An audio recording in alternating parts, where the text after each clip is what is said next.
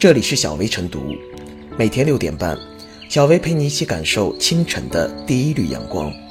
同步文字版，请关注微信公众号“洪荒之声”。本期导言：今年是提速降费的第四个年头，政府工作报告明确提出，继续加大网络提速降费力度，实现高速宽带城乡全覆盖，扩大公共场所免费上网范围。明显降低家庭宽带、企业宽带和专线使用费，取消流量漫游费，移动网络流量资费年内至少降低百分之三十，让群众和企业切实受益，为数字中国建设加油助力。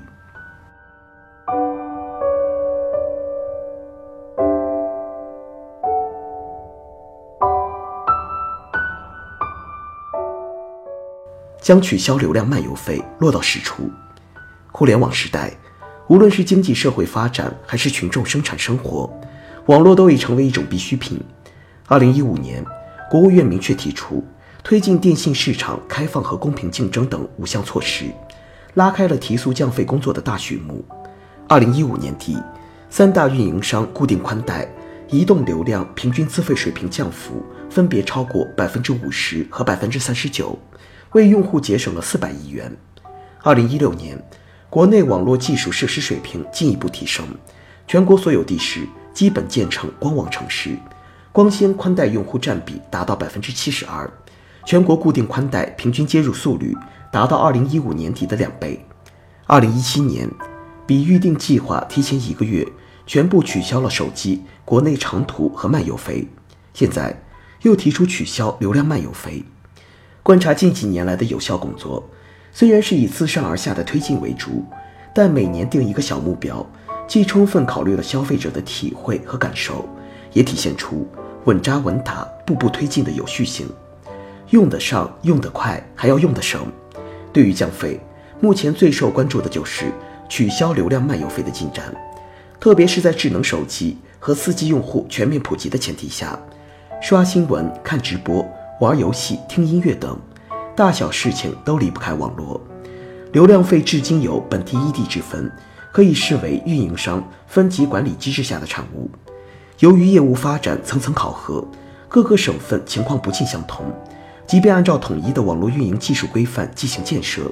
各地设备也会有明确的属地化特点，即表现为不同的服务成本和运营策略。因此，一旦处于跨省状态，就会使用到异地网络。就会置于当地的业绩考核体系下，漫游费即因此而来。应该说，这一机制曾经有特定的历史背景，但随着四 G 网络技术的日渐成熟，具有了规模效应，再加上各地使用流量的整体差异越来越小，其中的技术成本早已不是拒绝改革的理由。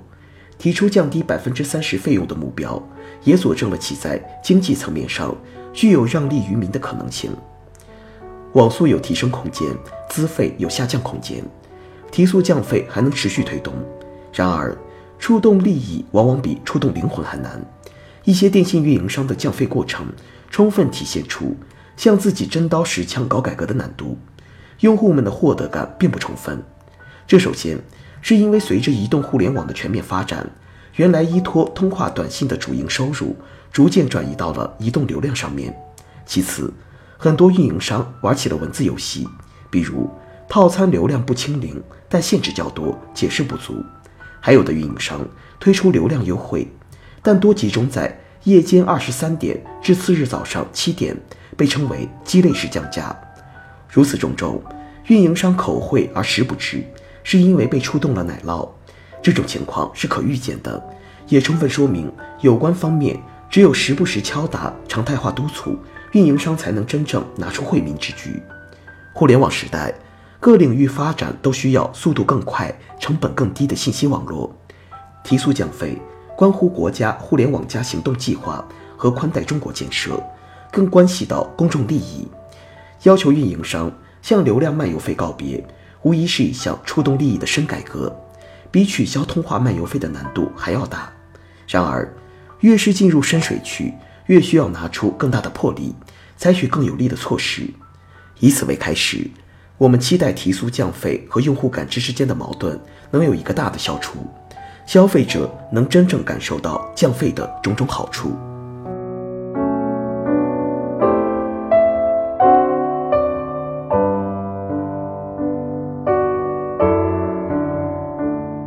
流量资费至少降低百分之三十，这个可以有。取消流量漫游费，移动网络流量资费年内至少降低百分之三十，对越来越习惯手机上网的网民来说，无疑是个好消息。而在去年，三大运营商取消话费长途漫游费的牵声之下，取消流量漫游费，降低流量资费，也是提速降费趋势下的必然之举。应该看到，流量资费高的一个主要问题。是流量漫游费的存在。流量漫游费意味着本地流量到外地不能用，在外地只能用全国流量，而全国流量的价格要比本地流量高不少。这与话费漫游是同一个道理。漫游费的产生有特定的历史背景。一开始，运营商是以各省甚至各地级市为单位运营的，各省分公司之间的成本独立结算，收取漫游费。实际上是为这种条块分割状的运营管理模式买单，但现在，据新华社此前的报道，国内漫游已经没有任何技术成本，而且三大运营商也基本实现全集团整体核算成本，收取漫游费的理论与现实基础已经不复存在。这其实也是取消话费漫游的原因。现在的问题是，随着移动互联网成为一项基础生活设施。人们借助社交软件就可以实现以往电话承载的通信功能，而这些社交软件最需要的就是移动流量的充分供给。也就是说，在人们已经习惯社交 App 沟通的时候，降低通话费用的边际效用并不大，移动流量的高费用才是真正的痛点。所以，人们现在更关心的是移动流量费用是否继续降低，流量漫游能否取消。李克强总理此番提到，取消流量漫游费，移动网络流量资费年内至少降低百分之三十，无疑是呼应了广大网民的呼声。当然，在提速降费的背景下，三大运营商在流量费用上也已对网民做出了不少让利。二零一七年三月，三大运营商公布了自提速降费以来的成效。涉及移动流量方面，中国移动称，二零一四年到二零一六年间。中国移动手机上网平均单价累计降幅为百分之六十三点五。中国电信表示，过去两年中国电信手机流量费下降百分之五十七点四。中国联通表示，中国联通二零一六年流量平均资费水平降至新低，相比二零一五年底降幅超过百分之四十八。这既表明流量价格下降是趋势，也显示了。运营商降低流量资费的诚意，而实际上，在流量业务挑起运营商增收大量的盈利格局下，降低流量资费也是运营商增强自身竞争力、争取更多用户的明智之举。自2015年敦促有关部门提速降费以来，李克强曾在多个场合提到此事。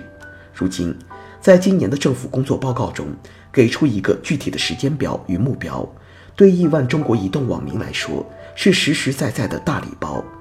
相信各大运营商接下来也会制定具体的降费措施，我们拭目以待。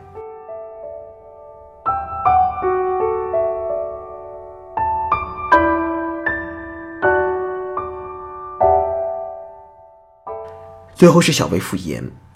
在去年取消手机国内长途和漫游费的背景下，今年的政府工作报告再次敦促取消流量漫游费。这是政府对提速降费的深化，是对民众关切和期待的响应。政府工作报告连续两年瞄准漫游费，是官民良性互动的体现。政策在民意的推动下，向不合理的漫游费步步紧逼，不留死角。政府在为民生送福利的同时，也是对相关企业经营方式的规范。中国经济的一个重要优势，便在于巨大的统一市场，只有人员、信息。能够自由流动，统一市场才能发挥出最大的能量。如今，四 G 已经普及，五 G 即将到来，通信业势必会出现新的应用场景、商业模式。不设漫游条款，应该永久成为通信业的共识。这是建设数字中国、网络强国的基本要求。